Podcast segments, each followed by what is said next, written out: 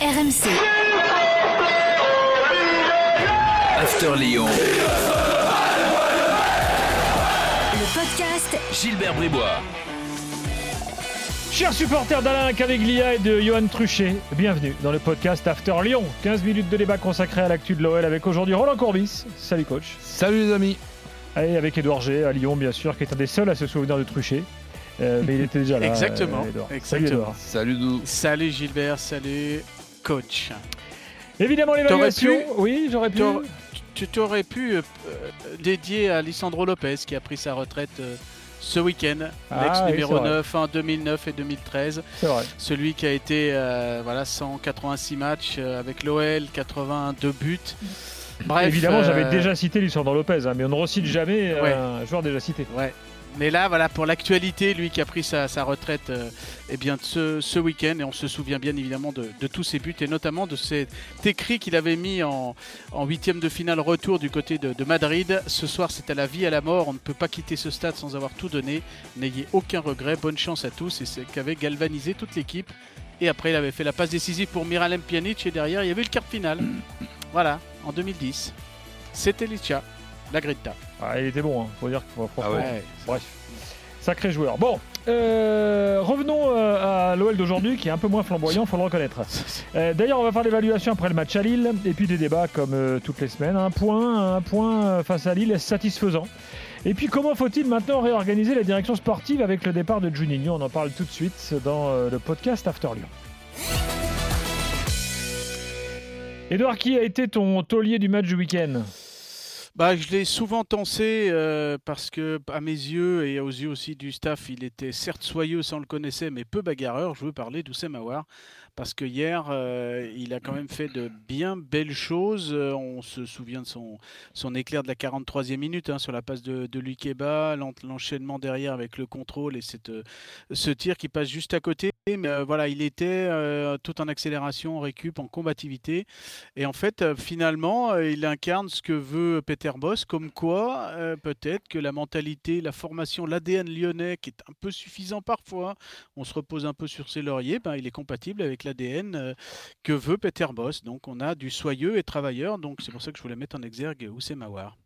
Bon, Roland, euh, Howard, t'es content de son match? Oui, bien sûr. Donc, euh, mais c'est sûr que quand on a la chance d'avoir un joueur comme ça, plus Paqueta, qui là n'était pas là, on se dit, tiens, Mm. de trouver la bonne formule avec les deux euh, en, en- en même temps, ça doit être quand même euh, possible. Et pas beaucoup d'équipes ont ces deux joueurs-là.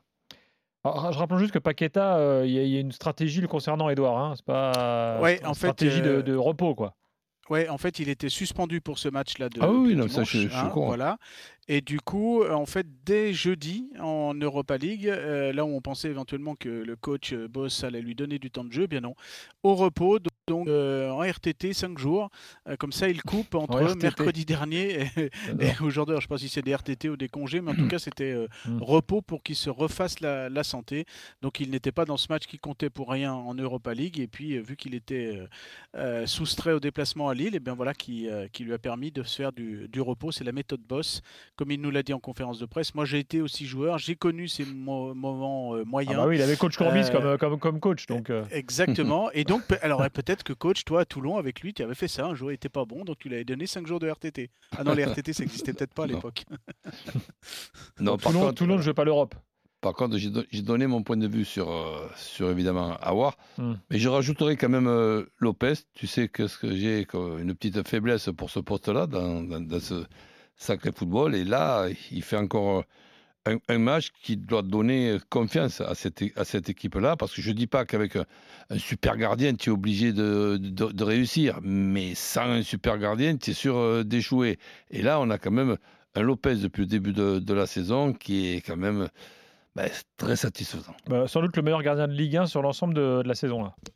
Ouais, il doit être à de la so- il doit demi-saison. ouais, Il doit être à 70 arrêts depuis le début de la- l'année, donc euh, de la saison, en, en une demi-saison. enfin, tu me diras qu'il ait autant d'arrêts à faire, c'est peut-être pas forcément bon signe non plus, quelque part.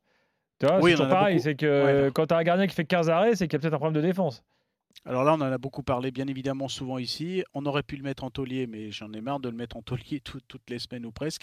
Après, hier, on va dire qu'il a fait des énormes arrêts, mais on va dire que c'est une bonne petite moyenne. On n'est pas sur les 15 arrêts qu'il a pu faire dans, certains matchs à Nantes euh, ou ailleurs. Là, c'est des, des, arrêts magnifiques. Je les minimise absolument pas. Je, dis juste voilà, qu'il y en a eu euh, deux ou trois. Euh, on va dire c'est la moyenne dans un match parce qu'il faut quand même penser que c'est Lille en face. Hein. Oui. Voilà. un boulet, Edouard bah, je mettrais Da Silva. Alors, euh, ça s'explique un petit peu parce que c'est vrai, quand on regarde ses stats l'année dernière, ah bah, il a fait 30 matchs en, Coupe de, Ligue 1. Il a fait euh, presque tous les matchs de, Ligue des Champions, en tout cas des matchs européens avec euh, Rennes. Et puis là, bah, c'est 360 minutes en Europa League, à peine 331 en, en Ligue 1. C'était le premier match qu'il a fait en entier hier. 18 minutes en septembre, aucune en octobre, 17 en novembre. Euh, voilà, donc il l'a dit hein, dans une interview à, Sud-Ouest, j'avais l'habitude de jouer régulièrement. Moins jouer change un peu les choses. J'essaye en discutant avec certains joueurs de participer, d'apporter ma pierre, mais on sent que ça l'affecte et puis forcément, bah, il n'a pas, il pas forcément le, rythme à 33 ans. Bah, ça se voit un petit peu dans, ce match. Oui, Roland, c'est vrai que passer la trentaine, quand tu joues plus trop. D'accord, mais bon, il y a aussi un truc qui me paraît très important, c'est un, c'est un détail, mais est-ce qu'on va continuer à jouer avec les trois arrières euh, centraux? C'est pas, et c'est pas tout à fait pareil pour, pour, pour Da Silva. Jouer à, trois arrières centraux, faut-il encore trouver la bonne zone, axe côté droit ou carrément dans, dans, dans l'axe? C'est peut-être euh, important pour lui et, et moins compliqué. Tu as une réponse là sur le défense, euh, défense à 5, défense à 3, euh, enfin, bah, défense à 4, défense à 3, qu'en est-il, Edouard? Pour l'instant, j'ai l'impression que, le, en tout cas, le staff euh, veut privilégier l'aspect défensif de l'équipe. Donc, il l'a dit, euh, le, euh, coach Peter Boss, que lors du dernier match à Bordeaux, il voulait se rassurer un petit peu à une, défense à 3. et ce qui est important à noter, c'est que malgré les blessures, parce qu'il y a Denayer qui est blessé, il y a Diomandé qui est blessé aussi, eh bien, on reste à une défense à 3 parce qu'on pourrait imaginer que voilà, là, il aligne les trois défenseurs centraux qu'il a. Hein. Castello Luqueba, euh, Jérôme Boateng et, euh, et donc aussi euh, Damien Da Silva. On pourrait imaginer que vu qu'il en a plus que trois, ils vont en mettre que deux titulaires. Bah non, il reste à trois. Parce que j'ai l'impression, c'est plus une impression qu'autre chose, mais qu'il veut d'abord se rassurer au niveau défensif. Ouais, mais je pense que Thiago Mendes peut dépanner. à ce, à ce poste-là, donc il, a, il a quand même la quatrième solution. Maintenant, ce qu'il faut voir aussi, c'est cette, cette, formule qui me paraît quand même être, bon, pas seulement la formule à, la mode, mais compte tenu des, extérieurs et des latéraux euh, qu'il y a, qui sont plutôt bons offensivement que, défensivement, c'est peut-être la formule qu'il faut aussi à cet effectif. D'ailleurs, Roland, ça nous permet d'enchaîner sur le match et d'analyser un peu le résultat un peu à l'aune de ce qui se fait en ce moment à Lyon, enfin de ce qui passe aussi en coulisses, euh, parce que c'est important. J'ai fait une transition un peu moisie, euh, mais des fois c'est comme ça, on perd un peu ses mots. Euh, coach, je te la résume plus courte. Prendre un point à Lille dans la situation actuelle de Lyon, est-ce que c'est une bonne opération? Oui, une, une, bonne opération, surtout pour le, pour le moral et pour la, et pour la confiance.